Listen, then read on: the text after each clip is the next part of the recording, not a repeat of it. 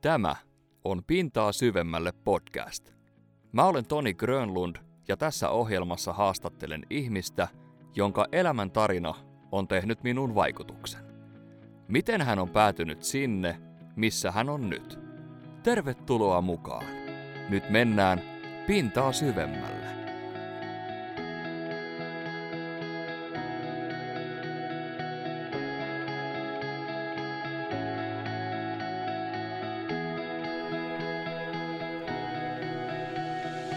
Tervetuloa Pintaa syömälle podcastin pariin. Heti kärkeen pienet shoutoutit niin sanotusti, kuten ne tuolla kylillä puhuu. Seimaisin Alex Porkka. Alex sai mun läppärin toimimaan. Nyt pystyy omalla läppärillä itse tekemään näitä äänityksiä. Ja nyt tota, rasti seinää. Tää on ensimmäinen kerta, kun meikälä hoitaa itse tekniikan alusta loppuun, joten jos tämä jostain syystä katoaa matkan varrella bittiavaruuteen eikä tätä koskaan esimerkiksi Spotifyssa julkaista, niin sitten Toni voi katsoa itseään peiliin. Ja on muuten aina mahtava puhua itsestään kolmannessa persoonassa. Tällä hetkellä auditio näyttää, että ääni menee talteen. Toivotaan, että se menee koko tämän hienon setin ajan tonne talteen niin kuin sen kuuluukin, koska nyt on minua on vähän tässä jännittänyt tämä jakso ja vieraan kanssa käytiin tuossa viime viikolla pienimuotoisessa podcast-palaverissakin. Minä itse hänelle ehdotin, että voitaisiko käydä sumpilla, että me tutustun sinuun kahvien kautta vähän paremmin. Ja, ja jossain kohtaa tätä jaksoa tämä tulee selville, että miksi minua vähän jänskätti. Mulla on ilo ja kunnia saada studioon vieraaksi him yhtyeen entinen kosketin soittaja ja nykyisin erittäin tärkeää nuorisotyötä tekevä perheen isä, joka on myös äärimmäisen kova penkkiurheilija. Juska Salminen, lämpimästi tervetuloa Pintaa syvemmälle podcastiin. Juska sanoo kiitos. Mä, mä en itsekään, toi kolmas persona sitten sitä puhuminen on ollut aina, aina mielenkiintoinen juttu. Et oli pakko heittää, mä oikein mietin, että mitä mä sanoisin tuossa alkujuonnon aikana, mutta et ole kuule ainoa, joka jännittää, et ei tästä koskaan pääse pois. Et hetken aikaa tuossa miettiä, hapen saanti on aina vaikeampaa, sitä alkaa pikkasen pyöryttää, niin katsotaan nyt tämä ensimmäinen viisi minuuttia niin kuin keikoillakin, niin ehkä sitten lähtee rullaamaan. Vieläks muuten käyt keikoilla? Uh, soittamassa vai keikoilla? No so, soittamassa, joo. Nyt me olin taas epätarkka omissa lauseissa. Ei siinä siis sellainen kaksi bändiä. Reine nyt nostetaan vaikka tähän etukärkeen, vaikka on pitemmän aikaa soittanut kakkospesässä, joka on pesis pelaajista muodostettu bändi plus tällaisesta kovasta penkkiurheilijafanista, fanista, niin kuin mainitsit. Uh, ja sitten tämä Reine on mun nyt, meillä on Concrete Media tuotantoyhtiö, jossa toinen osakas on Markku Nykänen, ja Markku pyysi mua soittamaan featuring – ja kun mä oon kuitenkin niin kuin se ex-kosketin soittaja 20 vuoden takaa, niin toi fiittaaminen on vähän sellaista, että, että, että onko se nyt tarpeellista, niin sitten se pyysi tähän bändiin liittymään. Olemme tehneet musiikkia, julkaisseet kaksi biisiä, tuolla YouTuben maailmassakin löytyy ja Spotifysta, mutta tota, ei vielä olla keikkakunnossa, että toi laulaja asuu Helsingissä, tällainen kroatia, kroatialaistaustainen Sanja Oodi, niin Audy, niin tota, nyt jos menisi keikalle, niin aika karsee keikka olisi tiedossa. No älä nyt etukäteen tollasia puhu. No, sehän, mä... pitää, sehän pitää aina kehua. To, ei voi kehu, kun ei saataisiin edes biisejä soitettu alusta loppuun. Nyt mun täytyy sanoa, että nyt kun me olen tässä taustatutkimus tehnyt tätä podia varten, niin me on jonkun verran sinusta kaivellut tietoa ja vähän katsellut, että minkälainen heppusi olet ja tähän Re, Reine, muistin nimenomaan oikein mm. Reine. Reine-bändiäkin tuossa törmäsin tuolla netissä ja mä kävin kuuntelemaan sitä teidän, olisiko se ollut tuoreen sinkku. Mm. Niin tota, se oli mulle sellaista vähän niin kuin erilaista musiikkia. Mm. Ja, en, tota, en lopettanut kuuntelua kesken. Eikö se ole positiivista? Todella kierretty. Todella, nyt on niin kierretty ei-kehu, että otetaan vastaan. Ei, mutta ihan oikeasti. Tota... en lopettanut kesken ja erilaista, niin tota, mutta joo, se, joo. se on koottijuustoa tehty, että ehkä sanoisinko, että aika tarkoituksellisestikin mm. palattu tonne, noin, tonne niihin, niihin aikoihin, kun oltiin itse oli siellä ennen 2000-lukua. Ja sitten tuolla Markulla säveltäjällä pääosin, mitä on niin vahva, vahvaa koottitaustaa. Niin. Mä kattelin sitten musavideoa, niin minä itse menin omissa muistelmissani sinne reilun 20 vuoden taakse. Joo. Ja kun minä näin sinut kiippareiden takana, niin minä, Joo. minä matkustin sen aikamatkan sinne vuosituhannen vaihteeseen. Joo, kyllä se, tämä erityisesti tämä jälkimmäinen, niin aika, aika, no onhan siinä taidettakin mukana, mutta tota, mm. Se oli, oli ihan makea tehdä, että Xamkin isoa vihreätä seinää vasten sai kikkailla nyt sitten kunnon, kunnon tota, taustaa sinne ja kaikkea mahdollista. Että siellä seikkailtiin nyt sitten green screenillä. Mutta minä lupaan kuunnella jatkossakin ja en varmaan lopeta kesken kuuntelua jatkossakaan. Hei, nykyään mitä tuolla nuorten kanssa on mennyt, niin ne kuuntelee maksimissaan suurin osa siihen kertsiin asti ja va- vaihtuu kappaleet. Mm. Mennään nyt sitten näillä. Ei se, ei se nyt ihan listahitti tarkoitus ollut mennäkään tuossa noin, mutta meillä on aikaa ja Markku tekee biiseen nukkuessakin, niin tämä nyt on vähän, kaiken muun kiireen alla tämä, tämä setti on vähän nyt paikallaan. Mutta niin kuin sanoin tuossa alussa, en, en mollaa meitä, mutta yhtään treeniä meillä ei ole taustalla, vaikka vuoden ollaan oltu kasassa. Okei, Et no. silleen vähän vaikea lähteä keikalle. mielenkiintoinen yksityiskohta. Mm. Ja tota, niin kuin sanoin tuossa introssa, niin sä oot tärkeää nuorisotyötä tekevä perheen isä, niin me haluan nyt onnitella tuoreesta isyydestä ja onnea myös vaimolle kotiin. Kiitos, kiitos. Vaimo varmasti tai jotenkin jossain vaiheessa kuuntelee, niin tota, Joo. terveiset kanssa. Nyt tällä hetkellä itse asiassa veturista tuli kuva, kun menee ensimmäistä kertaa meidän poikaan kauppakeskuksessa. Joo. Esikoispoika. Kyllä. Aivan loistavaa. Ja oliko se niin, että hän on marraskuussa syntynyt? Joo. 22. Eli sellainen taustatieto, että tätä äänitetään siis maaliskuussa 23 ja viime syksynä teille syntyi esikoinen. Puhutaan siitäkin hieman tuonnempana Joo. lisää. Mutta mikä sulla on nyt niin kuin yleinen fiilis tällä hetkellä? Mikä sulla on tällä hetkellä fiilis? Me yritän aina tämän saman kysymyksen kysyä kaikilta. Osa häkeltyy ja osa alkaa kertoa.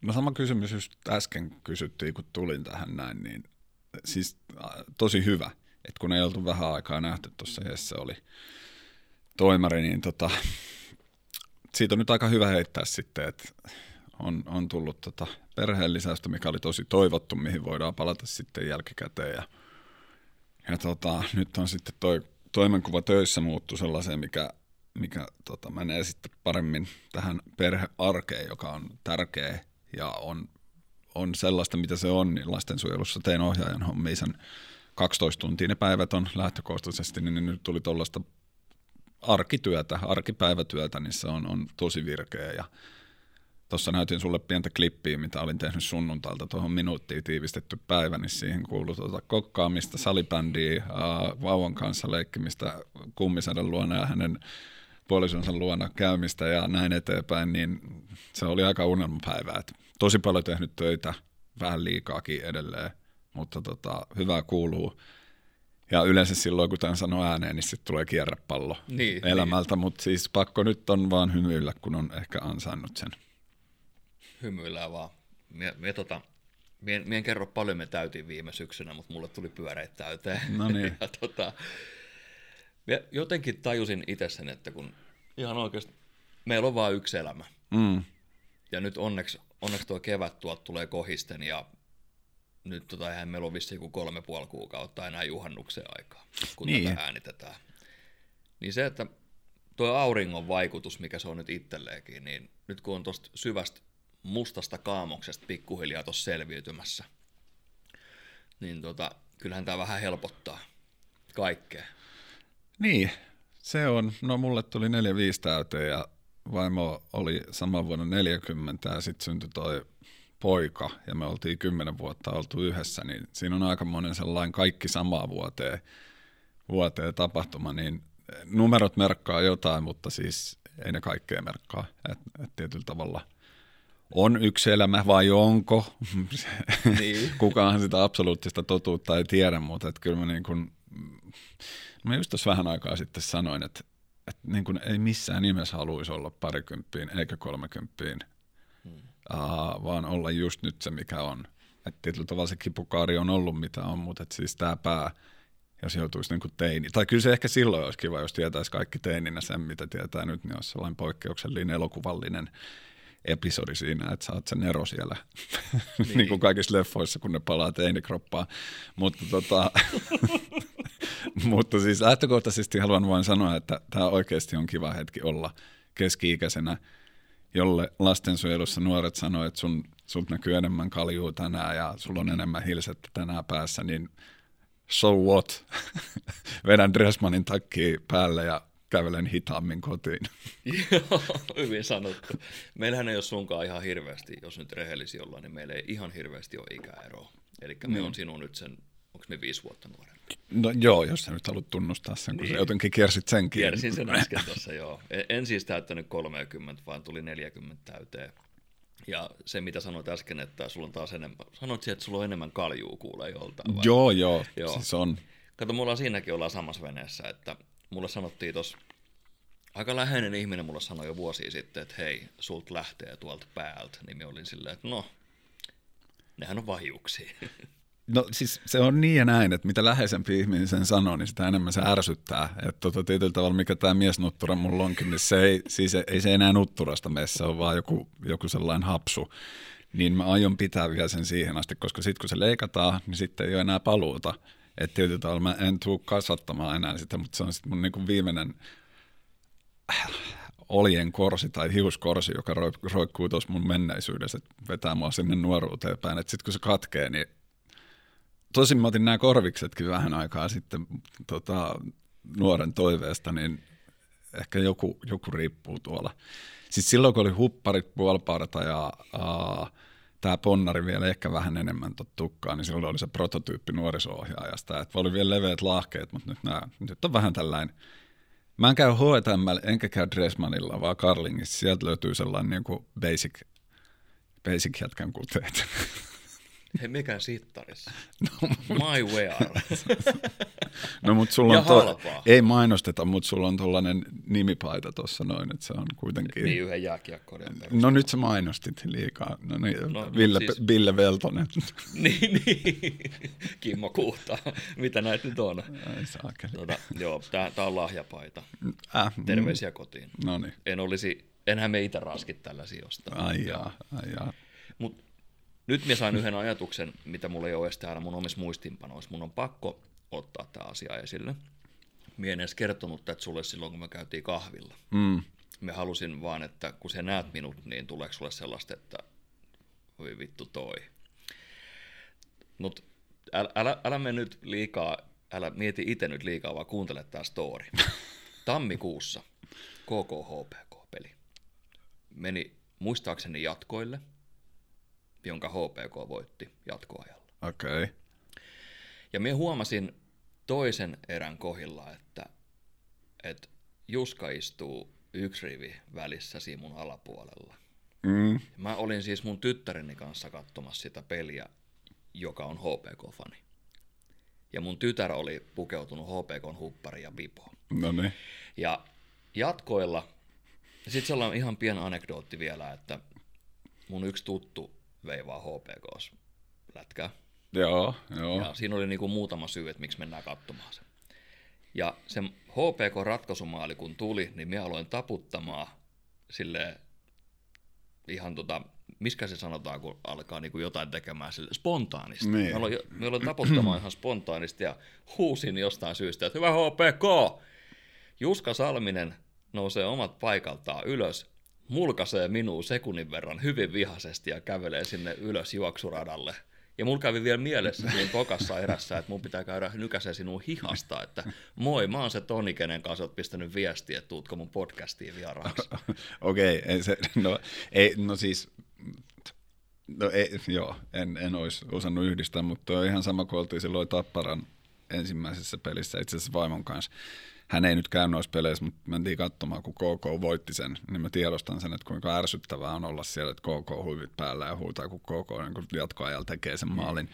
Mutta eihän toi siis se vaan itse se, mä menen niin, noin menee niin ihon alle noin. Että, se menee tiloihin. Ei, no joo, ja siis sitä lähtee kyllä se niin kuin loppuun asti aina ne jokaisen pelin katsoa, vaikka mikä tulos on.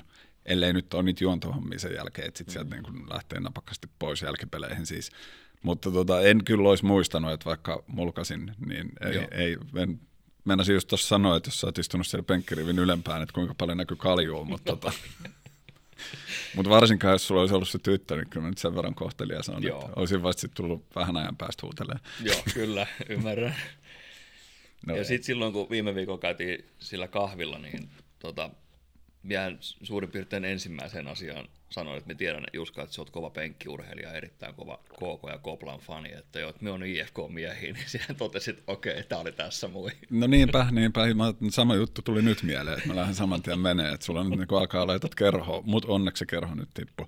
Tosin mä toivon, että JP, äh, hyvä ystäväni Yökkö meidän töistä, niin hän on kerhofani, musta tuntuu siis henkeä ja vereä kerhon villasukat, kaikki mahdolliset, mitä siellä onkin, niin tota, vähän niin kuin isoveli mulle, niin on oma isoveli, mutta hän on tällainen niin kuin työn kautta tullut isoveli, niin harmittaa, että kerho tippui just, koska me pelataan liikapörssiä sun muuta yhdessä mm. ja viestitellään. Niin.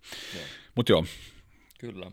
Mutta joo, aika, aika moni joukkue läksi tuossa kesälomille ja sitten KK varmisti sen kymmenennen sijaan ja nyt aloittaa itse asiassa tänään äänityspäivänä. Tänään on, miksi me koko aika hakkaan tuot mikkiständiä.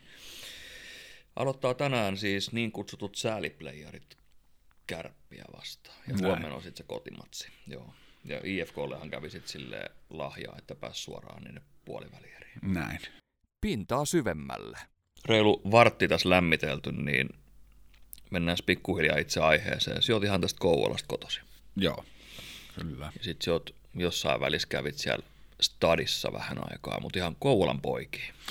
Joo, kyllä, Kankaron poikia. Kankaron poikia. Itsehän asun tällä hetkellä siellä. Eikö se ole muuten, meillä on aika paljon samoja, sille, samoja juttuja meidän elämässä, että on niinku lätkät ja Kankarosta, mm. mutta minä en ole Kankarosta kotoisin itse, mutta tällä hetkellä asun siellä kaupungin osassa. Niin, se on, siis jos menee tuohon viienkin plus miinus viisi, niin se on aika samat asiat mm. käynyt. Tosi viisi vuotta nuoremmat, niin ollaan tuossa huomattu, että siinä on vaikuttaa esimerkiksi jotkut TV-sarjat ja tietyllä tavalla ne tyylit, niin ne on, ei ole ihan samoja juttuja, mitä muistellaan. Hmm. Että et se viisi vuotta sinne niin kuin mua nuoremmat, niin siellä ei ehkä ihan, ihan samaa oikeastaan ole.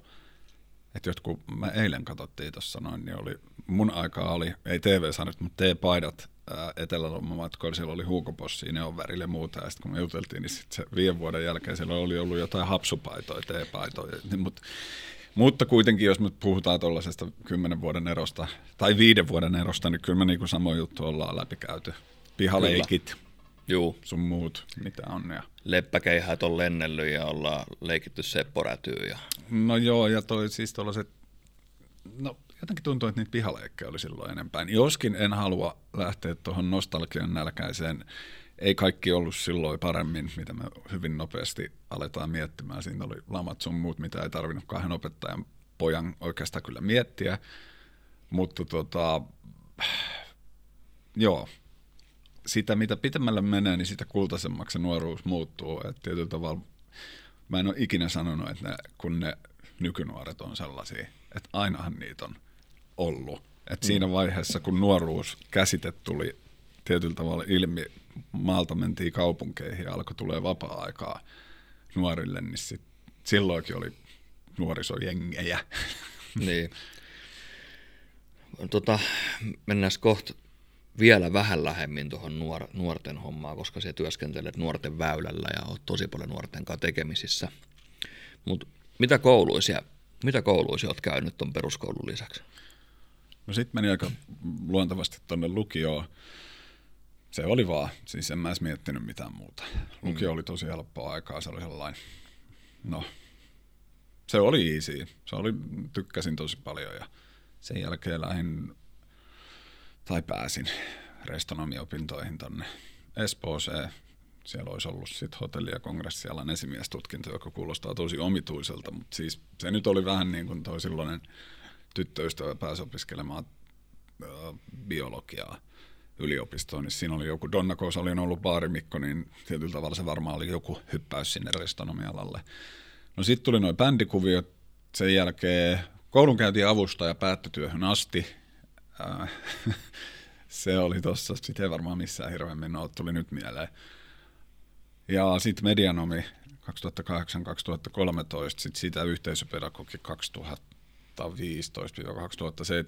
ja nyt on sitten yhteisöpedagogi YAMKI alkoi 2019, mutta on tapahtunut niin paljon siinä välillä, että oli pakko ekaa kertaa pistää nostaa kaasuhana ihan kokonaan pois ja iske ja käsijarru ja kaikki kiinni, että nyt on sitten pakko aloitella syksyllä. Ihan mielellä aloittelenkin, että saa sen loppuun. Että yli puolet tehty kuitenkin. Eli kouluja on kyllä käyty. Olen käynyt ja tykkään opiskella. Et se on se, että aina kun on väsynyt ollut, niin vaimokin on muistuttanut mut, että sä tykkäät opiskella. Mm. Niin loppupeleissä sitten kun alkaa se loogisesti aukeaa. Anteeksi. Ei mitään. Kaikki muut on hiljaisella, mutta leffassakin on käynyt se, että toi puskee, kun jää hälytys päälle, niin se puskee kaiken läpi. Niin on just se, että pitäkää, pitäkää kännykät kiinni jossain kuvauksissa.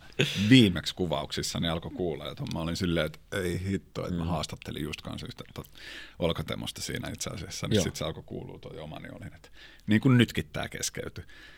Niin tykkään opiskella ja sitten vaan alkaa lukemaan ja esseitä kun tekee, niin sehän on lähinnä tiedonkeruuta ja niiden laittamista yhteen ja tietyllä tavalla se, mitä on opiskellut aikaisemmin, niin niiden muistilokeroiden aktivoimista.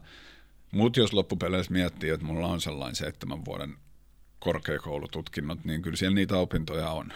Että kyllä se niin kuin, yhteiskunta mahdollistaa todella paljon Suomessa urakehittymistä ja se koulumaailma on kyllä, mä, on, siellä on kivaa. Ja se on, se on mulle se reitti. Suomihan on siitä hieno maa, että täällä tuo opiskelu on se on niin korkealaatusta ja se on tehty suht helpoksi, on tukiaisia, apurahoja, kaikki voi hakea. Mm.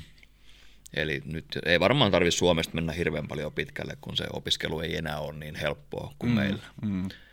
Ja sitten tota, mikähän oli kuule, 69 Icein Jyrki sanoi, eli eikö hän on laulajasmies siinä? Joo. Joo, Jyrki sanoi jossain haastiksessa, että hän käy huvikseen noita kaikenlaisia kursseja, koska ne on ilmaisia. Joo. Se on, mutta siis sehän on joku, eikö se ole just biologiyliopisto, jotain kuitenkin sinne. Niin. Mm. Ja eikä toi, toi, toi tittelijällä pelaaminen on vähän sellainen, että toki mä, mä oon ihan niinku ylpe, ylpeyden ja leuhkimisen raja on niinku sellainen, mistä hypätään jo selkeästi, siinä on virhe, koska sitten se muuta ei kukaan ei tykkää leuhkimisesta. Ylpeä on aika vaikea olla, tietyt saavutukset, mitä on, on toki silleen, mutta kyllä niinku on, ylpeä on siitä, että mä pääsin sieltä kuopasta pois, mihin joutuin sen bändin jälkeen, ja sitten taas on ihan ylpeä, että on tietyllä tavalla löytynyt se urapolku siinä, että se medianomikoulu kuitenkin, että se valmistui työttömäksi, niin sen pystyy yhdistämään yhteisöpedagogikouluun. Ja tietyllä tavalla se reitti, että mä oon nyt käynyt sitten KYAMKin, MAMKin, joka yhteisö, yh, siitä tuli se XAMK, niin se on niin kuin, se on mennyt osaksi mun elämää se opiskelupolku, ja ne on niin pelimerkit yhdistänyt sitä mun työtä, ja eihän elämä tietenkään ole pelkkää työtä, mutta työ on iso osa sun elämää ja sä person, person no nyt mä käytän sanaa, personofoidut mun sivistystossa. Ei, mutta siis su, su, sä kasvat siihen ja niin kuin puhuit tuossa nuorisotyöstä, niin kyllähän se niin kuin tekee susta jonkunlaisen. Hmm. Ja yksi tyyppi aikoinaan sanoi, että harvasta työstä tykkää, niin kyllä mä oon aina tykännyt siitä työstä, mitä mä teen. Et ei, ei ole ollut kyllä sellaista hetkeä, kun en olisi tykännyt. Tai siis itse asiassa, okei, okay, tykkääminen on eri asia, mutta se ohjaajan työ, mikä tuossa oli, niin se oli tosi raskasta tuossa nuorten väylällä. Että se on, että mä, niin kun mun mielestä jokaisen nuorisotyön tekijän pitäisi kokeilla lastensuojelua, niin tietää, että mitä ne on sitten se niin kun, että et sitä se on 12 tuntisia päiviä, mutta kyse ei ole tykkäämisestä silloin, että yhdessä vaiheessa on vaan, että onko musta tähän, että sitä joutuu. Mm. Joo. No tosiaan, niin kuin tuossa mainit, mainitsin, niin työskentelet nuorten väylällä, teet erittäin tärkeää nuorisotyötä, niin voiko nuoret sun mielestä tänä päivänä hyvin? Ah, sä käänsitkin tolleen päin sen, mä ajattelin, että onko ne huonosti. no, Voimme kysyä sen niinkin. Älä kysy, älä kysy, kysy, mä menen tähän näin. Juu. Pitää tässä vaiheessa vielä laittaa, että sä oot kyllä erittäin hyvin tehnyt tämän taustatyön, että sä jopa pyysit kahville sitä ennen, että mutta joo, siis kun mä pyrin edelleenkin siihen, että mihin se vertaa, että nuoret ei voi voida hirveän hyvin, jos yhteiskunta tai se hektisyys altistaa ne siihen, että niin kuin tiettyihin toimintamalleihin. Että on hirveä, puhuin tuosta biisijutuista, niin nuoret, nuoret kuuntelee kertsiästi biisin kun ne hyppää siitä eteenpäin. Et niin kuin se, että mitä ollaan mietitty, että me ollaan aikoinaan leikitty ulkona, tehty enemmän sitä ja tätä, niin jos meillä olisi ollut nämä samat jutut, niin ihan samalla tavalla me oltaisiin jouduttu tähän niin kuin nykyajan hektisyyteen, mikä vaatii tosi paljon. En, mulla ei ole nuorisobarometri-tutkimuksia viimeisimpiä, enkä tiedä silleen, että voiko hyvin vai huonosti kokonaisvaltaisesti, mutta nyt missä työssä on, niin nuoret voi siellä huonosti. Tietysti kun siellä on lähtökohta, voi olla sukupolvienkin kuilui, mutta me pyritään tehdä silleen, että ne saa hetken sitä hyvää oloa. Nuorisopalveluissa näkee tietyn otannan, mutta eh, tuo on vähän vaikea kysymys tietyllä tavalla, että voidaanko me aikuisina hyvin vai huonosti, niin mä vaan haluan muistuttaa, että nuorilta vaaditaan tosi paljon tässä yhteiskunnassa ja toi kännykkä on portti äärimmäiseen pahuuteen, vaikkakin se antaa paljon myös hyvää. Et nuorilla on, ne voi nähdä ihan mitä tahansa matskuu sieltä ja odotukset on vääränlaiset, koska ihan kuka tahansa voi käytännössä nousta yön yli katselukerroilla julkisuuteen, mutta se on niin pien prosentti, että sitten odotetaan, että se julkisuus on se, että mitä kautta voidaan saada uraa. Mutta sitten taas peruspikkupertit ja Jaanat, jotka tulee vastaan, niin varmasti voi hyvin, jos niillä on niinku ympäristö ok. Mm. Et se on niin monen asian summa, että mä en lähtisi, mä mun itseäni nilkkaa, jos mä sanon nyt, että nuoret voi hyvin tai huonosti. Et se on ajankuvaan siis sidottu asia ja enemmänkin käännän sen tästä näin, että miettikää sitä, että mitä tämä ajankuva ja yhteiskunta vaatii nuorilta ja reagoidaan, reagoidaan sitten siihen. Tuo on hienosti otettu esille tuo puhelinhomma, koska itsekin on nyt olosuhteiden pakosta joutunut jonkun verran lähipiirin kautta seuraamaan ja sitten tuttavien kautta puhelin, puhelin käyttäytymistä ja sitä, mihin se ihan oikeasti voi johtaa. Siis sehän saattaa johtaa siihen, että mien sitten tiedä, onko tämä hyvä vai huono homma, mutta se, että kun otetaan jo, emme mitään ikää tähän alas sanomaan, mutta silleen, että niin kuin hyvin nuorilta ihmisiltä otetaan jo puhelimia pois, koska se tuottaa niin paljon pahaa. Olkoon se huonot yöunet, olkoon se yölliset kauhukohtaukset, olkoon se se materiaali, mitä siellä näkyy tai kuuluu. Se vaikuttaa tosi moneen. Mm se saattaa vaikuttaa jopa koulun käyntiinkin, mikä ei ole sinänsä mikään yllätys. Tässä on se tilanne just, että kun voi sanoa, että älä nyt katso sitä kännykkää, mutta jos sulla on vaikka nuori porukka siinä ja yksi vetäsee siihen jotain hardcore-pornoa tai jonkun mestausvideon, niin jos sä saatut näkemään sen siinä, että sä, että sä oot niinku siinä ryhmässä, että haluaisi katsoa, mutta sä katsoo, että kattokaa tätä näin. Ja jos joltain vedetään siitä pää irti, niin mä en olisi niinku viikkoa pystynyt edes ajattelemaan mitä vähintäänkään viikkoa lapseen. Silloin tämän nyt vähän niin kuin, jos kääntää kevyemmäksi, mä oon sanonut aikaisemminkin, että silloin oli lottovoitto löytää pornolehti ojasta. Tietyllä tavalla nyt kun sen kääntää toisinpäin, niin siellä on kaikki mahdolliset kategoriat, mitkä tulee sulle. Yksi nuori kanssa Pornhubin reppuun, missä luki jokainen mahdollinen pienellä ne, että mitä kategorioita siellä on, yläasteelainen, niin ei halua moraalisaarnaa tehdä sitä, mutta tuo vaan edelleen esiin sitä, että mitä tämä mahdollistaa nuorille sen pahoinvoinnin silmille tuleminen sen kautta on ihan erilaista. Ja siis pata kattilaa soimaa kännykän käytös. Mulla on se koko ajan kädessä tällä hetkellä, varsinkin kun on näitä firmajuttuja ja muuta, kun innostuu siihen. Mutta nyt kasvatuksellisessa mielessä niin kyllä uskoisin, että on aika tarkkaa, että mikä toi on toi sitten tulevaisuudessa se oman pojan kännykän kautta tai käyttö tai 3D virtuaali matrix, mm. mikä ikinä mm. se tulee olemaankaan. Mutta joo, on, on. Kyllä se puhelin on aika outo vempain. Sen takia minä osittain kysyin sulta, että voiko nuoret mielestäsi hyvin tänä päivänä, kun tästä jo montakaan päivää aikaa, kun puhelimeen paukahti Vilma-viesti. Ja siinä varoitettiin, itse asiassa taidettiin puhua tästä silloin kahvillakin, kun käytiin. En ole ihan varma, mutta siis nuoret Kouvolan asemalla tänä päivänä versus meidän nuoruus, ja nyt katon sinua, niin kun ongelmathan on samat kuin silloinkin mikä on muuttunut, se on, se on niin kuin jännä juttu, että ennen vanhaa niistä ei varoteltu, tänä päivänä niistä varotellaan. Mm. Ja sitten siellä otetaan just esille nämä, että kun siellä on aikuisia, joilla saattaa olla mielenterveysongelmia, siellä on ihmisiä, joilla saattaa olla päihteitä mukana, niitä tarjotaan nuorille. Ja sitten pyydettiin puuttumaan siihen asiaan, en edes, en edes enää muista millä lailla pyydettiin puuttumaan, mutta vartiointi on lisätty, siellä on nuorisotyöntekijöitä siellä Assalla ja mutta joo, en tiedä, onko se ihan ongelman tasolla, onko se niinku varsinainen ongelma, en ole käynyt siellä, en tiedä mitä siellä Assalla tänä päivän puuhaillaan, mutta Mie itse vaan nyt näen sen asian niin, että silloin kun me oltiin nuoria, niin se tilanne oli ikään kuin sama. Mm. Mutta tänä päivään tuntuu, että siihen vaan puututaan herkemmin. Niin. No se pitää katsoa silleen, että se unohtaa. Että toki, että mäkin, mä olin aika nössä. Pelasin futista ja kävin kaupungilla, uskalsin käydä ekaa kertaa, niin joku tarttu riveleistä kiinni ja pyöräytti ympyrää ja mä kävelin samalla vauhilla kotiin, että en mä halua tätä nähdä. Mutta tota, kotipileisiin ei oikein uskaltanut mennä kuin pari kertaa, kun paikallinen pahis uhkas polttaa tumpilla kasvoi, kun katsoi liian pitkään, niin se ei ollut mun juttu. Mutta onhan sitä ollut. Et ei se, siis, kyllä se niin kuin varmaan silloinkin on nostettu esille. Ja onhan se Assan seutu ollut mun mielestä ongelmallinen. Siitä on muitakin paikkoja, on ollut ongelmia Mylsällä, on ongelmia Kuusankoskella.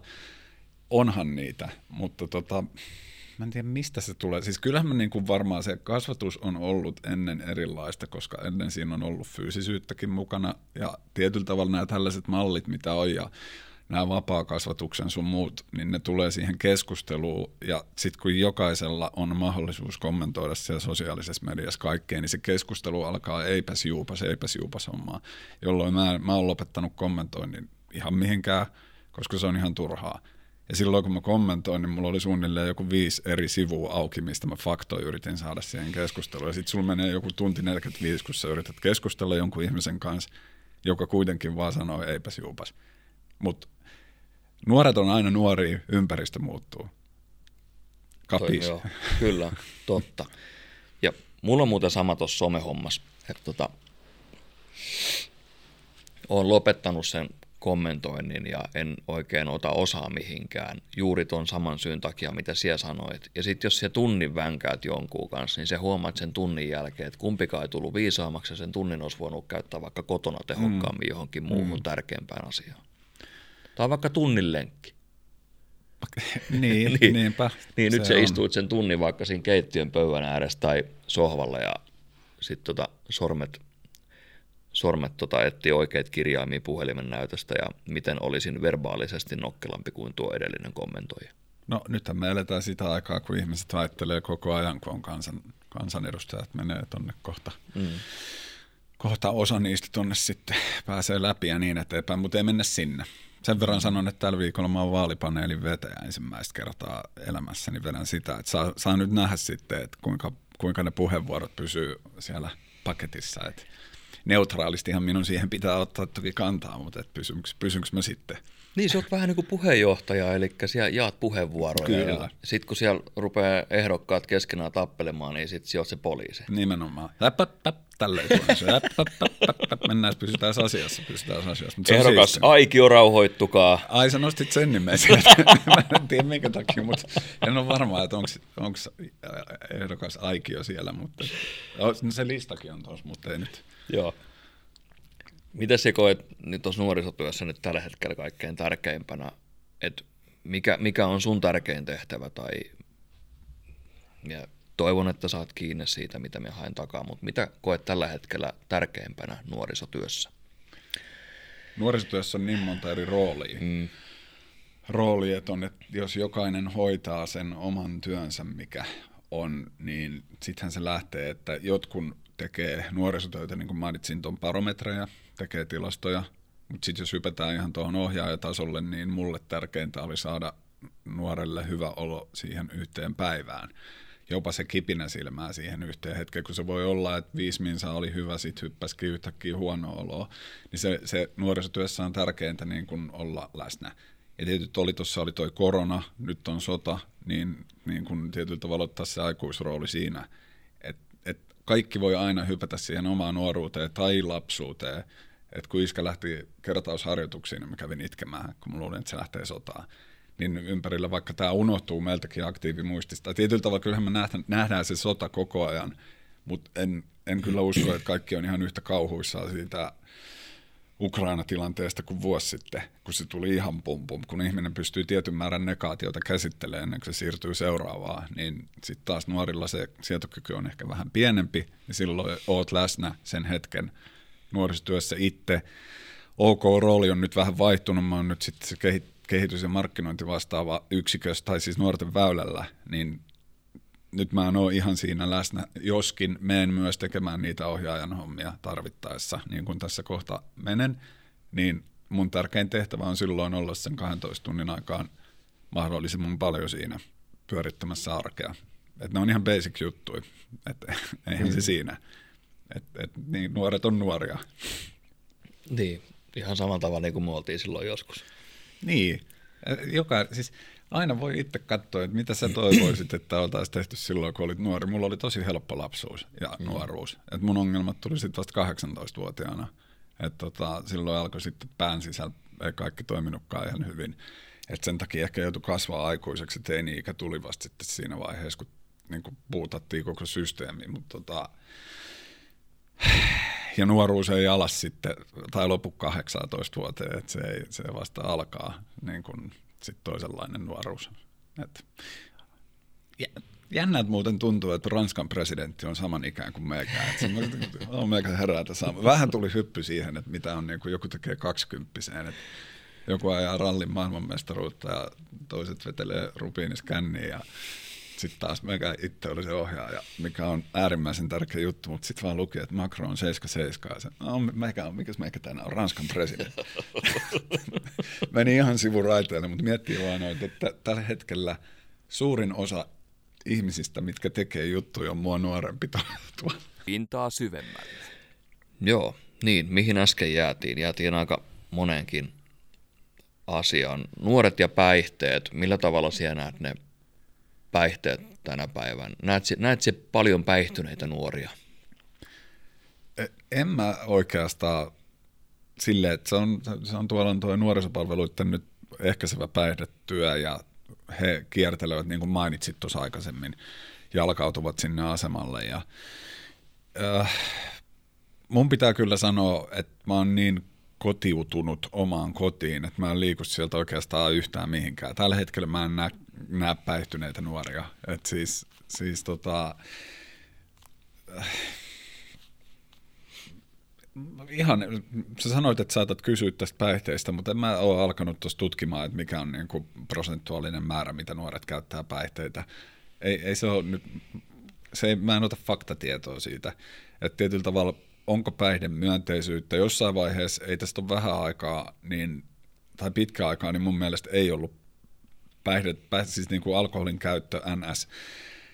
No mikä on perusnuori? No, mutta hyvinvoiva nuori, niin ne oli vähän out. Tupakointi on käsittääkseni vähentynyt, mutta nuuskan käyttö noussut. Niin, nuuskan käyttö on, sehän on ihan räjähdysmäisesti mm. noussut nyt. Et se on, se on niin, sitä löytyy joka puolella. Ja sitten taas tuossa luin sen samaista juttua, mitä puhuit tuosta aseman, niin sitä kannabista saa. Mä niin kuin jos mietin omaa nuoruuteen, niin mä ihan vaan tyyliin sivulauseessa kuulin, että joku oli käyttänyt. Että se ei ollut yhtään siihen omaan elämään nivoutunut. Et, et on varmaankin se ää, saaminen on helpontunut. Ja tota, mm, niin, en mä, mä Silloin, siis... silloin kun me oltiin nuoria, niin olihan silloinkin sit päihteiden käyttöä ja jos nyt ihan rehellisiä ollaan, niin meillä ei ollut silloin niitä puhelimia, mitkä on tänä päivänä. Niin. Niin tota, kyllähän aina, jokuhan ties aina jonkun, joka pystyi hakemaan. Niin. Et sehän oli lähinnä siitä kiinni, että uskalsko kysyä oikealta henkilöiltä ja kyllähän sitten aina saa ja me uskon, että sitä saa tänäkin päivänä, jos vaan haluaa. Saa varmasti ja siis se on se sama hakuhomma, mä muistanut tuota koko juttua, koska mä en ikinä uskaltanut keneltäkään pyytää mitään hakuja. Enkä mä niin kuin tietyllä tavalla sitä edes, no mä join 14-vuotiaan ensimmäiset kännit, mutta en alkanut kännäilemään. Se ei ollut sitten se niin kuin mun, mun juttu. Toi kuulostaa tyhmältä, ei ollut mun juttu, mutta ei se siis, ei, en edes muista, mistä se tuli se alkoholi, mutta tota, mutta joo, onhan siis kyllähän niitä päihteitä saa. Että jos sä haluat, mä yritän aina sanoa silleen, että oot, kyllä teillä on aikaa sit 18-vuotiaan juoda, mutta ei se kato, se ei ole se juttu silloin, kun se on, sit se on laillista. Niin, se pitää olla se, se pitää päästä tekemään salassa ja mm. ettei tietyt henkilöt sitä näe tai kuule eikä saa tietää ja kuten tässä nyt ollaan sunkaan monta kertaa tässä vissi jo sanottukin ääneen, niin ollaanhan myökin oltu joskus nuori. Mm. Ja toi taas toi, nyt jos hypätään siihen, mitä sanoin, että ei ole aikuinen 18-vuotiaana, niin kyllähän toi aika hurjaa sitten taas, tämä meidän seutu on aika lintukoto, kun menee tuonne pääkaupunkiseudulle. Että kyllähän siellä sitten käyttö on ja siis se jengiytyminen ja nämä ongelmat, niin ne alkaa ihan olla aitoja vakavia ongelmia, väkivalta sun muut, väkivalta sun muut, mutta siis ilmiöt, niin se, se, se alkaa olemaan aika raskasta, että yli mä mietinkin yhdessä vaiheessa, kun käytiin vierailemassa Malmin nuokkarilla, niin se, että mä olin täällä vaikka Voikkaan nuokkarilla, suhteessa se, että olisi Malmin nuokkarilla, niin kyllä ne ihan erilaiset päivät on. Et tota, näin. Mutta on myös, tuossa noin oli luennoimassa ihmisiä, jotka on sieltä päihteistä päässyt ja näin eteenpäin, niin sieltä aina jotain jää myös niille nuorille käteen. Mutta tulevaisuus on edelleen valoisa ikään ja sukupuoleen katsomatta. Se, se itse asiassa tosi, on, ei tämä nyt ole mikään sellainen, että wow, mikä statementti tai mikä lausahdus, mutta aika paljonhan se on niin kuin kotikasvatuksesta kiinni. Et mulla oli itsellään, ja koen, että mulla oli silloin nuoreen, niin melko tiukka kuri. Mm. Mulla oli kotiin tuloajat. Ja sitten kun ei ollut vielä puhelimia, niin piti itse käydä kotiovella kysymässä, että saanko vielä puoli tuntia lisää mm. tai tunnin lisää. Ja kyllä mulle tehtiin aika selväksi myöskin se, että saat kyllä tuta, jos juot tai poltat. niin se, että tänä päivänä kun meille, meille nykyisille vanhemmille on tullut myös nämä kaikki älylaitteet ja puhelimet sun muut, niin on joskus miettinyt sitä, että onko se kaikki aika, mikä mekin vietetään sitten älläreitten kanssa. Kutsun näitä siis älläreiksi. Joo, puhunko mä nyt nuorisokieltä vai onko tuo mun itse keksimä sana? On, sun itse keksimä sana, en ole ikinä kuullut. niin kuin me vanhemmatkin aikuiset näiden älläreiden kanssa vietetään aikaa, niin onko se pois sitten siitä ajasta, mikä me voitaisiin kasvattaa meidän omia muksujamme tai luoda heille sääntöjä tai rajoja? No se on, jos sä itse koet silleen. Siis sun, sun pitää jossain vaiheessa vetää rajaa. Että kyllähän se niin kuin on... Mä tunnen piston sydämessä.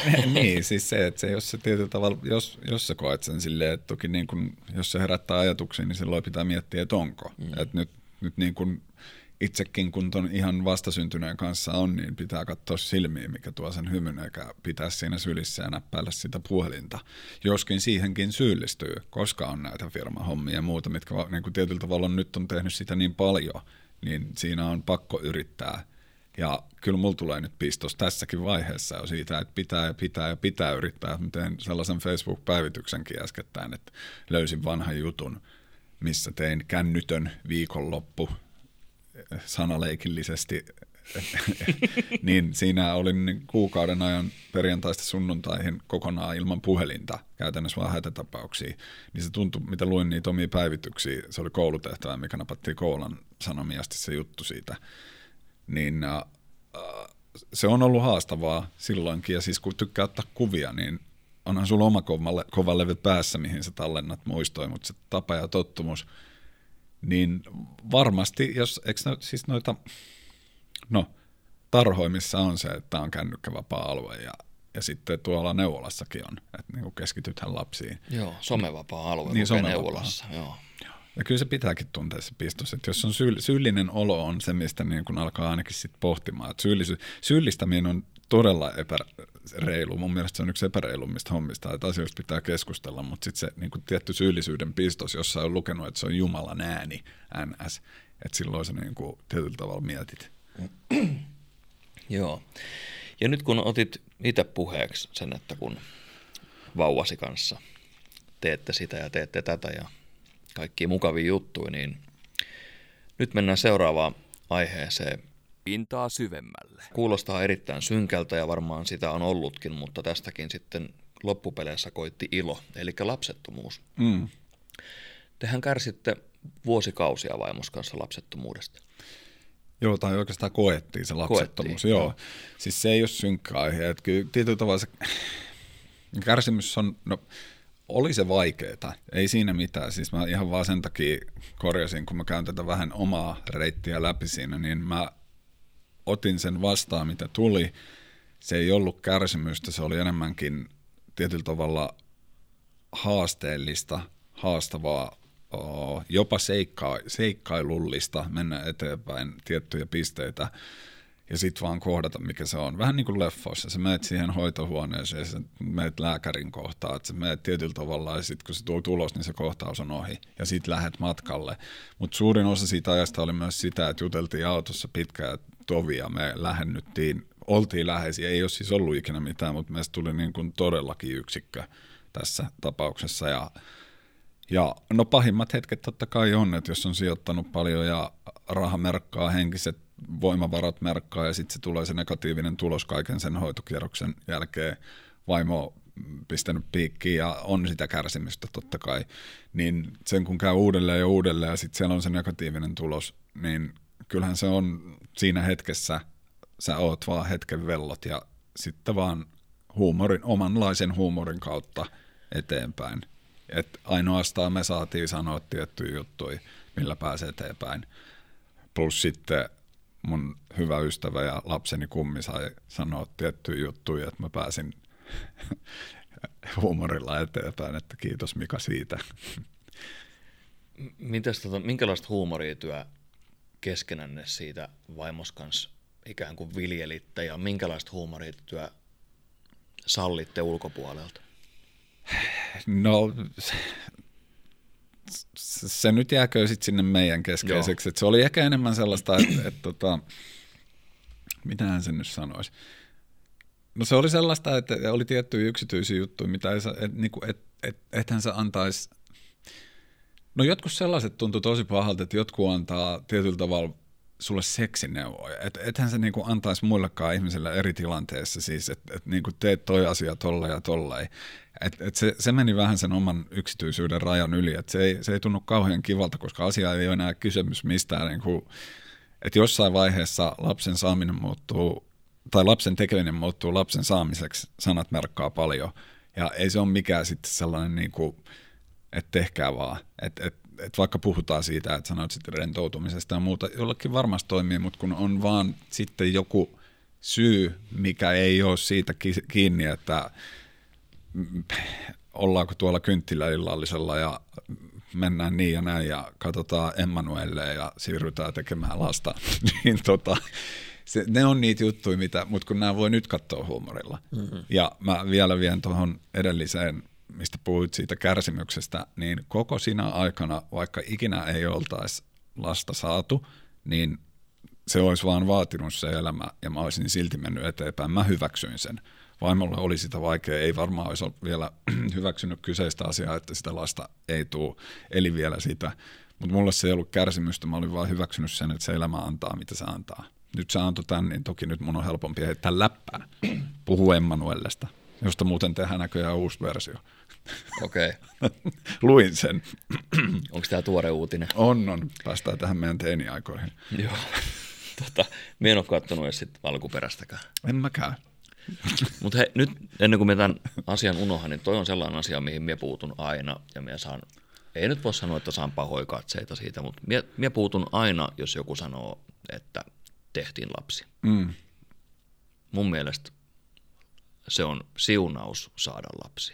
Niin, se on siis, tietyt sanat muuttuu, ne muuttuu toki niin kuin sä kuulet ne eri tavalla. Et ei, mä en siis, ei sitä tullut edes kiinnitetty huomioon aikaisemmin, kun ei ollut ajatellut lasta. Ja tuossa on sulle maininnut aika useinkin, en ehkä tässä, mutta aikaisemminkin juteltiin tuo elämän kierrepallo, mm. kun aina voi tulla jotain. Niin toki sitten, kun sä käyt monta vuotta asiaa läpi, niin sitten tulee eri tavalla, että jokaisella on joku tuttu, joka on jotenkin saanut sen lapsen, kun on ollut vaikeita niin joka kerta sä altistit itses, että joku kertoo sulle, niin en mä voi odottaa silloin, siis kun sä itse kerrot tilanteesta, niin en mä voi odottaa, vaikka hyvin puututkin, se on siunaus, mutta ihmiset sataprosenttisesti varmasti tarkoitti hyvää. Kyllä. Ei ole sellaista, kukaan ei niin kuin hyökännyt missään vaiheessa, mutta joskus vaan tuli sellainen olo, että mä en ehkä nyt jaksa tästä mainita, koska mulla ei riitä energiaa mennä tekemään lasta ajatustasollakaan, koska sitten se puhe menisi siihen.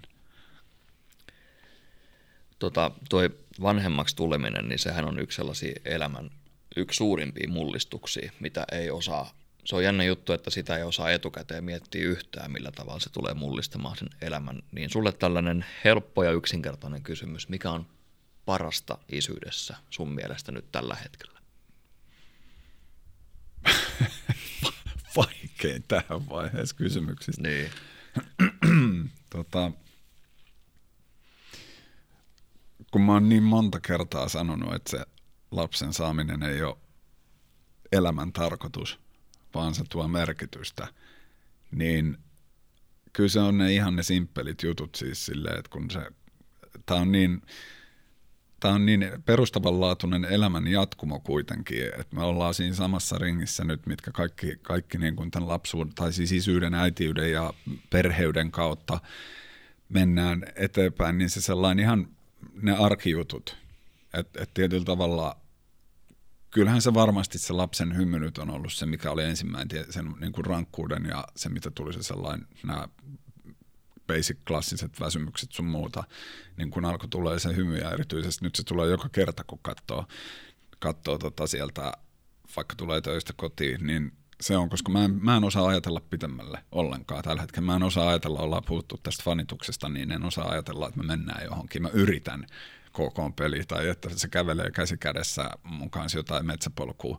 Mä en pääse sinne, eikä mun tarvikkaa, mutta tällä hetkellä on vaan se, että se on siinä, niin se on niin kuin mun perhe. Joo, mä sanon, eilen, eilen oltiin aurinkoisessa kevätsäässä, vaimo oli siinä, se oli kärryys vielä lenkin jälkeen, nukku toi poika ja sitten mä päästin kissan ulos ja meni silleen häntä väristen siihen niin kuin nuuskimaan sitten taas Eviä ja itse kävelin siihen ja sanoin, että tämä on se, että niin kuin me ollaan tässä omakotitalo, kaksi autoa, kissa, lapsi, vaimo, minä, niin me oltaisiin vielä vuosi sitten katsottu kateellisena ehkä katkeruutta sisällä, joka syö, tai ainakin harmitusta, että tota me kaivattaisiin. Niin se on se sellainen, sellainen hetki tuli eilen, että tota, nyt me toivottiin tätä ja tässä se on.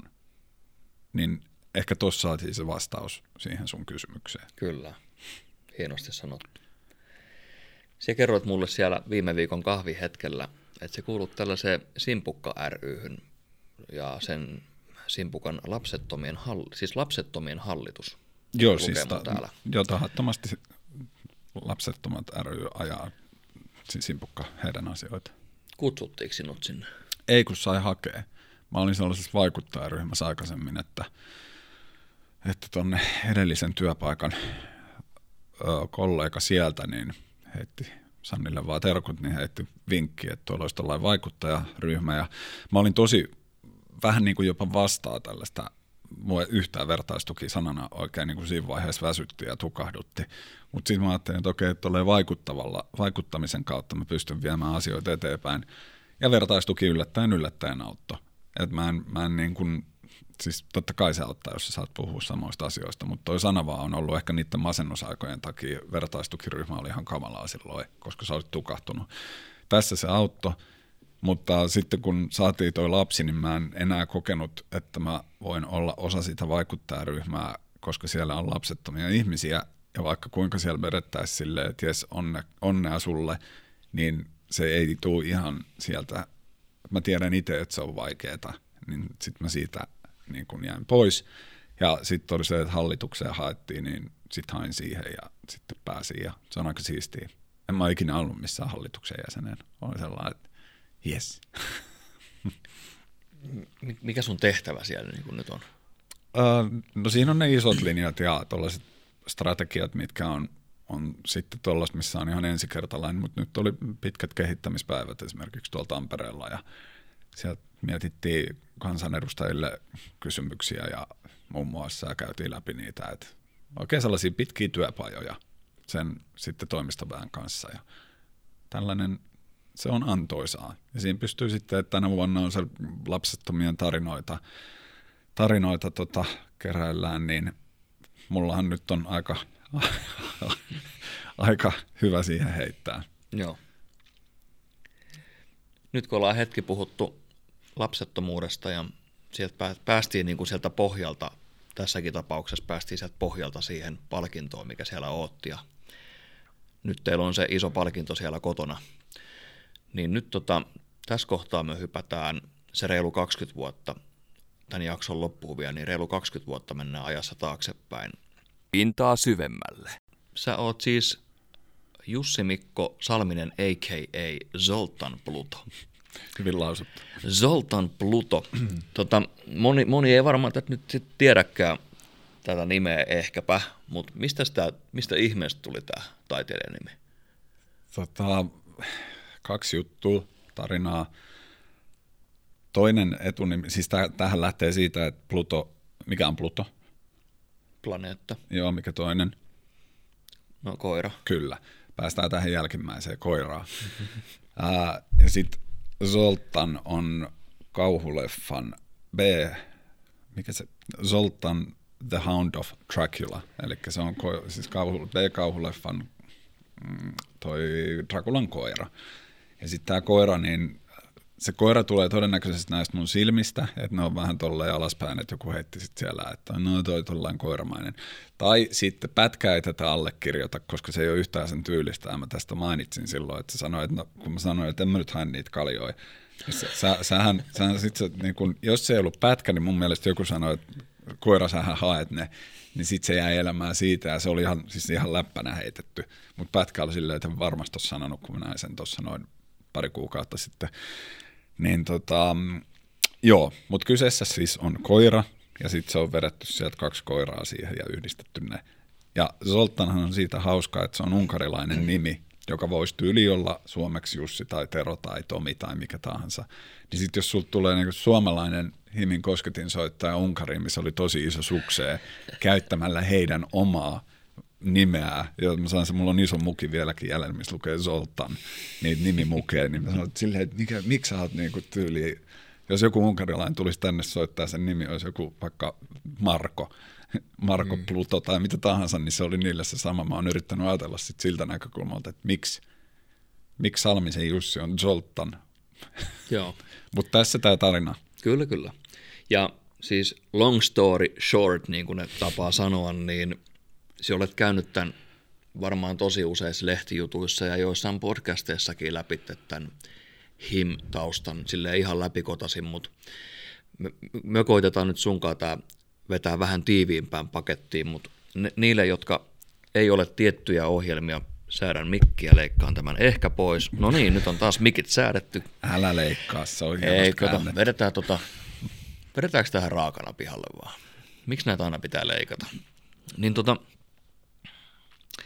niille, ketkä ei tiedä, niin sä olit kova himfani. Yeah. Ja sitten sä onnistuit pääsemään sun eniten fanittamaas bändiin soittaa koskettimia. Kyllä. Niin, niin kuin mä sanoin sulle siellä kahvilla silloin, että toi on niin joku one in the million. Niin, se siis toi isommassa mittakaavassa Mark Wahlberg Rockstar. Siis kannattaa katsoa se leffa. Oliko se nyt Judas Priest, missä pääsi? Mä en ole nyt ihan... No, joka tapauksessa. Mulle him oli tyyli, joka voisi olla metallika jollekin. Eli hakee vaan sen siis, että se oli vaan maailman isoin. Se on ihan sama, että olisiko se ollut metallika tai mikä tahansa muu, niin him oli mulle se. Niin joo, kyllä. Pääsin soittamaan idolini taakse ehdottomaan lempibändiin muiden idoleitteni viereen ja taakse ja keskelle ja kyllä elää, elää sitä elämää sitten pari, reilu pari vuotta. Et on se, en, en tiedä noita, onko se yksi miljoonasta vai enemmän vai vähemmän, mutta siis ainakin poikkeuksellinen. Et, et kyllä toi, kyllähän sitä on miettinyt 20 vuotta aina aikaa ajoin, että miksi se tapahtui. Mutta ehkä se merkitys on löytynyt siitä, että olen tässäkin siitä puhumassa nivoutuen aina johonkin. Mutta tota, jos haluat nyt kysyä, että miten siihen päästiin, että avataan niille, jotka ei ole kuullut, niin sanoko ihan short? Sano, sanopa ihan shortti. No niin. Fanitin bändiä, äh, rakastuin bändiä. Mm, puolta vuotta aikaisemmin olin liittynyt Marianiin, joka tuli To Die Foriksi, eli olin ollut bändissä sit soittamassa myös koskettimia. Niillä alkoi tulla ongelmia kosketin soittajan kanssa siihen aikaan. No mä menin juttelemaan Pätkän kanssa keikan jälkeen Kouvolassa. Pätkä laittoi jostain ihmeen syystä mulle tekstiviestin Helsingissä, että lähdetkö dokaamaan. No meikä oli, että mitä hittoa Himin kosketin soittaa laittaa mulle tekstiviestin, että lähdenkö dokaamaan. No sit vietettiin siinä kostea ilta, voi kertoa ihan rehellisesti, jos miehet lähtee ryppäämään. no siitä sitten nopeasti eteenpäin. Mä tota, sitten näin Villen kahvilassa ja menin hänelle sanomaan, että moikka, olen tutustunut teidän rumpaliin ja sitten se istui vaan siihen alas ja siinä oli muistan Amorfiksen silloinen äh, basisti Nikuki ja no sitten siitä hypätään eteenpäin nopeammin, että ei tästä nyt mene älytöntä aikaa, niin lähdin käymään keikoilla, heidän keikoilla enemmän ja sitten menin juttelemaan siellä joka päkkärillä ja näin. Ville sanoi yhdessä Jyrkin haastattelussa, että se joku, mikä se on, sellun, sellunhajuiselta, sellunhajuisesta Kouvolasta Juska, joka jotenkin hännysteli bändiä. Niin tässä on se tietyllä tavalla se reitti, että sitten se vaan eteni ja eteni siihen, että Ville sitten Rubinin keikan jälkeen kysyi, että mitä sä olisit mieltä, että haluatko lähteä meidän kanssa Saksan kiertueelle. Ja se oli vähän silleen, että vau. Ja siis se oli se oikeastaan se, mikä muutti sitten kokonaan mun elämän. Mutta tästähän voisi puhua kaksi tuntia, mutta tietyllä tavalla oli nyt supistettu suunnilleen kahteen kolmeen minuuttia. Että sitten tapahtui vielä sen jälkeen paljon, että pääsikö bändiin vai ei, että sitten tuli vielä niin kuin nekkuukin. Mutta tota, ihan tiivistetysti noin, ja niin kuin miespuolinen gruupi melkein, mutta en, se oli vaan pelkästään sen takia, että mä fanitan niin paljon kaikkea. Se, mulla tulee syvältä se fanitus. Että puhuttiin tässä just Markun kitaristin kanssa ja siis tämän mun yhtiökumppanin kanssa, että se, hän ei niin kuin henkilö fanita, ja sille ei tietyllä tavalla tykkää musasta kyllä, mutta mulla se tuli niin vahvasti ja tulee edelleenkin urheilussa, niin se ajo eteenpäin. Ja sitten sosiaalisesti varmaan se kyvykkyys ja rohkeus lähteä siihen niin, ja into, niin sitten soitin ensimmäistä kertaa Himin kanssa Berliinissä ja näin eteenpäin. Ja sitten nopeasti kertoa jälkeen heti tyyliin Suomessa seuraava. Miten se menikään? Niin, mä soitin äh, Merianin kanssa jossain Tampereella, seuraavaksi soitin Himin kanssa Tavastialla Suomessa ja sitten Saksa, tai tota, ja sit siitä niin kun seuraava Suomen keikka oli provinssin päälavalla. Eli olisiko tämä nyt sitten leukkimista? Eli ekan oli Tampereen pikkupaari, sitten oli Tavasti ja sitten oli se Saksan kiertue ja sitten oli tota, toi tota, ää, provinssin päälava. Ja kyllä minä sanon vaan Juska, että anna tulla vaan. Juman että, kautta. Juman kautta, napit auki. niin ja kyllä, en mä sen enää muista oikeasti. Kyllä me ekaan mun mielestä Saksaan mentiin ennen kuin me oltiin tavasta. Ja no anyways, joo. Mutta se bändissä oleminen, niin se oli reilu, oliko se reilu kaksi vuotta sun kohdalla ja oli se vähän enemmän kuin Saksan kiertue? Oli se. Se oli siis, se, jos joku on 247, niin se on sitä. Siis mm. mikä ei ole ollut niin paljon enempää 247 kuin se. Se on ihan täysin. Se niin kuin, sä et pääse siitä mitenkään eroon. Käykääpä kuuntelijat kuuntelemassa tällainen, ootte ehkä joskus se jossain kuullut him yhtyeen Join Me. Juska soittaa siinä ne kiipparit. Din, din, din, din. Kyllä. Ja tämä on se, mitä, mistä sulle kuulemma kettulaa vielä tänä päivänäkin kaveripiirissä, että din, din, din, din. Jatkuvasti. Joo. Mutta siis se on ihan hyvällä. Toi, tota, se on, joo, se on Flygelillä soitettu Walesin Manmouthissa, jossa on todennäköisesti Bohemian Rhapsody sijoitettu siihen samalla Flygelillä, että sillä mä nyt ainakin leukin. Oi, oi, oi, oi.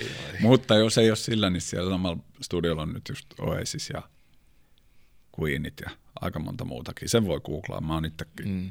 välillä käynyt katsomassa, että ketä se nyt soittikaa, kun on miettinyt, että iskä on rokannut joskus, niin sitten pitää näyttää sille pojalle. Mm. Toivon kyllä, että pojasta ei tule muusikkoa. Se on mulla on pieni toive, koska siellä kaikki, en nyt tiedä, se on niin vaikeaa se elämä. Mm. Tota... Tai siis sen tee rokkari. Niin. ja se, se, mikä mun mielestä on hauskaa, niin sitten kun se liittyy himiin, niin te kurvasitte niin Kouvolaa keikoille se tuut omaan kotikaupunkiin keikalle bändin kanssa, mitä se fanitat enemmän kuin mitään muuta. Joo. Tuutte niinku Rubiiniin keikalle. Se oli kyllä erikoinen. Ei se siis se, että kun muistaa, että Helsingistä on ajanut autolla, niin silloin ei ollut vielä veturiin, niin se maamerkki oli se, kun nousee liuskalta rampilta Prismalle. Niin sitten kun sä tuut keikkapussissa sinne ja meet kumulukseen siihen ylhäällä yöksi hotellihuoneeseen ja venailet, että meet, meet silloin se Rubin kaksitonniseen ja jonot on sinne asemalle asti. Ja mun frendi Pete, joka sai itse asiassa sinne Meriannenkin soittamaan. Meillä oli aikoinaan bändi The Swampies hänen, hänen kanssaan, niin tota, Haa, Pete ei päässyt edes sisään sinne, koska se oli niin täynnä. Niin olihan se nyt uskomaton soittaa koti, mm. kotikulmilla. Kotikulmilla. Pitkät jonot ja mm sitten siellä, mikä se on se lista, mihin aina annetaan ne nimet? Että Nimilista. Nim, niin. Hyvä Toni. Ja taas kolmannessa persoonassa. Vieraslista. Eli vieraslista silleen, että nämä pitää päästä sisälle ja tyyli jonon ohi, niin sitten ei mahtunut ei mahtunut ja se oli vaan sitten, niin kuin, tulee turvallisuushommat. Että, että sehän riippuu, riippuu sitten taas, että kyllä mä, niin kuin, mä itse edelleen kysyn, jos kysyy, niin se on tosi nolo jotenkin. Että siis on tosi tarkka siitä, että kysynkö on tietysti vähän mukavuuden halunen, että jos sen saa ja on tuttuja tai kavereita, jotka on soittamassa, mutta sitten se on toki niin kuin keikkapaikastakin kiinni, että haluuko ne siihen, että onko joku kiintiö. Mutta se jotenkin se, että sen haet, niin aah, se nyt sitten taas ihan kiva, että sen saa sen nimen joskus testaa. Mutta se on jotenkin, kansi kysyä, jos on kaveri, koska ei siinä menetä mitään. Mutta mm. jotenkin se itseltäänkin tuntuu, että kyllä mä niin kuin mielellään laitoin aina, jos vaan oli mahdollista. Että sulla on se tietty juttu, niin minkä sä voit laittaa, mutta tota, ei se, niin. Se albumi, millä sä soitit, niin sehän oli, ei ole nyt omissa muistiinpanoissa sitä ylhäällä, mutta kyllähän me nyt itsekin sitä silloin luukutin aika paljon, niin se tulee ihan ulkomuistit. Se oli Razorblade Romance. Mm. Ja tota, silloinhan Himissä soitti muistaakseni Gas Lipstick, eli oliko Karppisen Mika Joo. rummuissa ja oli, oliko Linde, oliko basisti Linde? Kitaristi. Vai kitaristi. Joo. Ja sitten oliko Mige? Basisti. Joo. Basisti, joo. Mitäs tota, silloin, kun siellä vuosituhannen alussa sit, sitten läksit erinäisistä syistä pois, niin onko tota bändi, silloisia bändikavereita tullut sitten vastaan ja vai piettekö yhteyksiä, morjasteletteko? No, no niin kuin sanoin tuossa pätkän tuossa näin jonkun aikaa mm. sitten ja kaasunkin itse asiassa näin viime kesän, että se, on, se on, tota, oli kyllä tosi kiva. Uh, 2017 on muistaakseni nähnyt muut jätkät ja siinä välillä on laittanut viestin Lindelle, koska sain noin Rock Criminals, jotka oli Rock Academissa, niin ne pääsi lämpäämään sitten tota Sami Fn bändiin tuohon House of Rockiin, niin sitä kautta sain ne siihen, mikä on sitten aina kiva fiilis.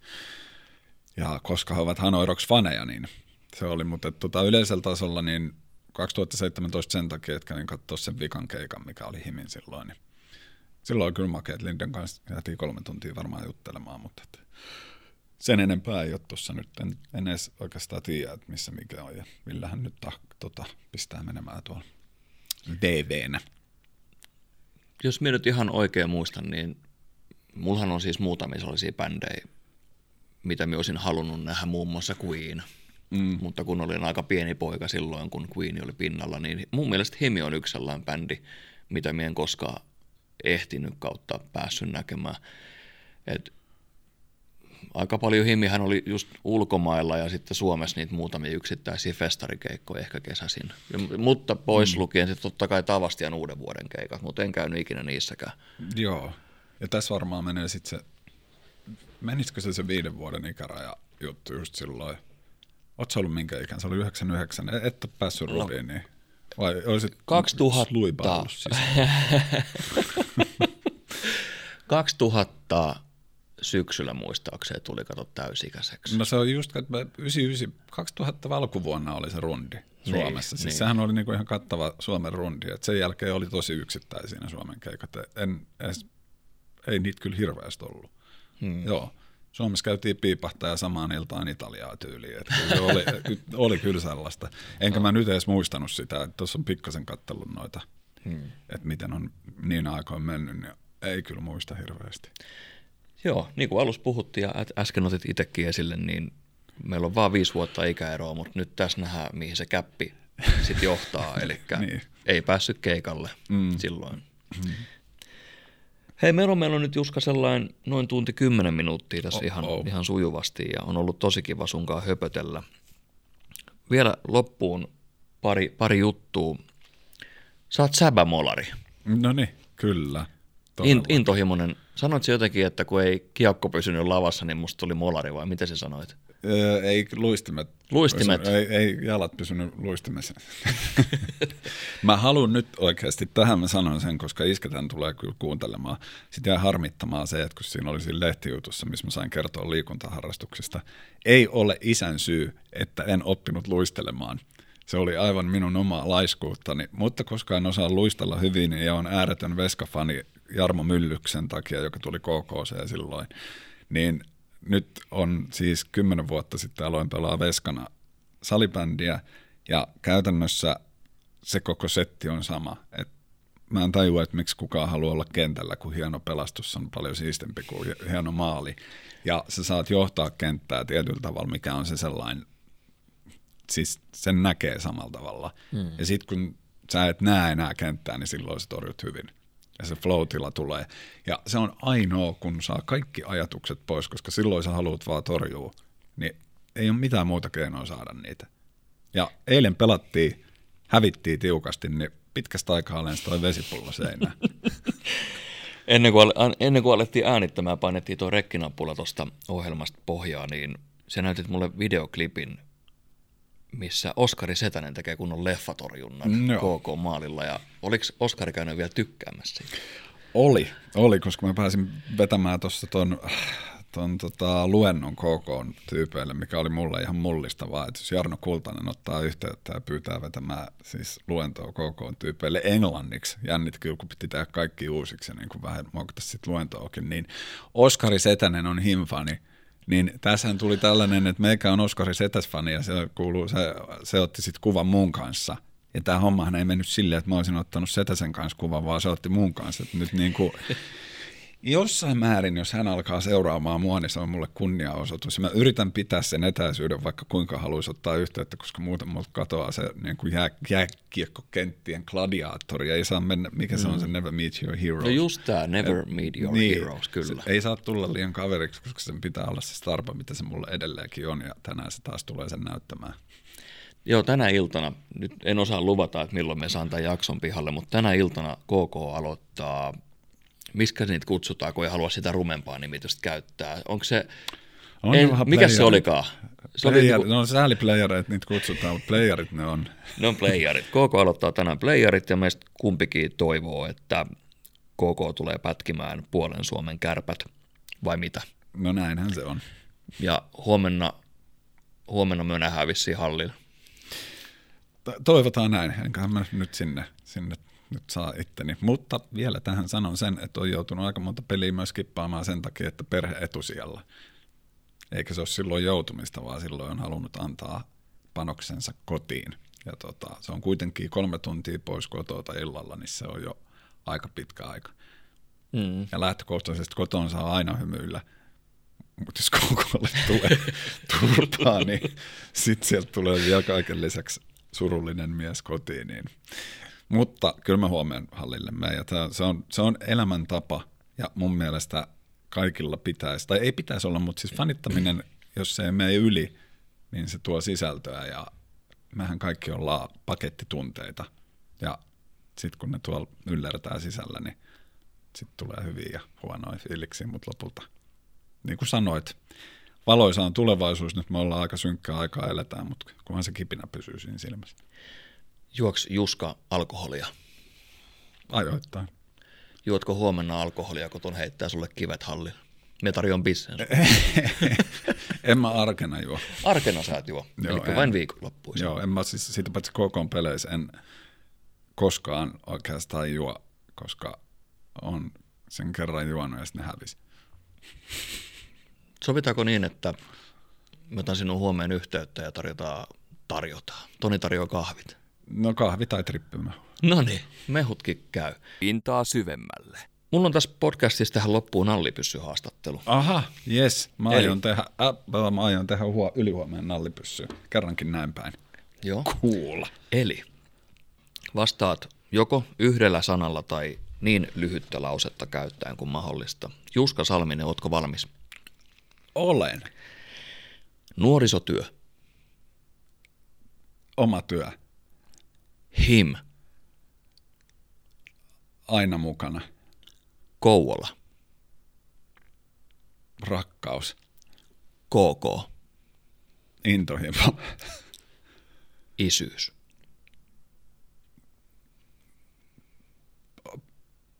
Merkityksellisyys. Loppuun heitetään kivet. Kiitti Juska, että sulla oli aikaa meikäläiselle Ei, ja mun podcastille. paljon. Ihan, ihan huikea homma. Keskeytin vielä, mutta sori, kiitos, oli tosi kiva. Joo, kiitti. Ja kiitos kaikille kuuntelijoille. Käykää ottaa nuo somekanavat haltuun. Juskallakin on muuten some, otetaan tähän loppuun. Se, se oot Instas Juska Salminen. Joo, alaviivalla ja Juska Media ja sitten Juska Salminen myös Fasessa. Kaikkea pääsee nykyään. No niin. Ja meikälä löytyy sieltä Instasta Toni Grönlund ja sitten tää on Pintaa syvemmälle podcast. Kiva tosiaan, että kuuntelit ja ei muuta kuin ensi jaksoa. Moikka! Moi.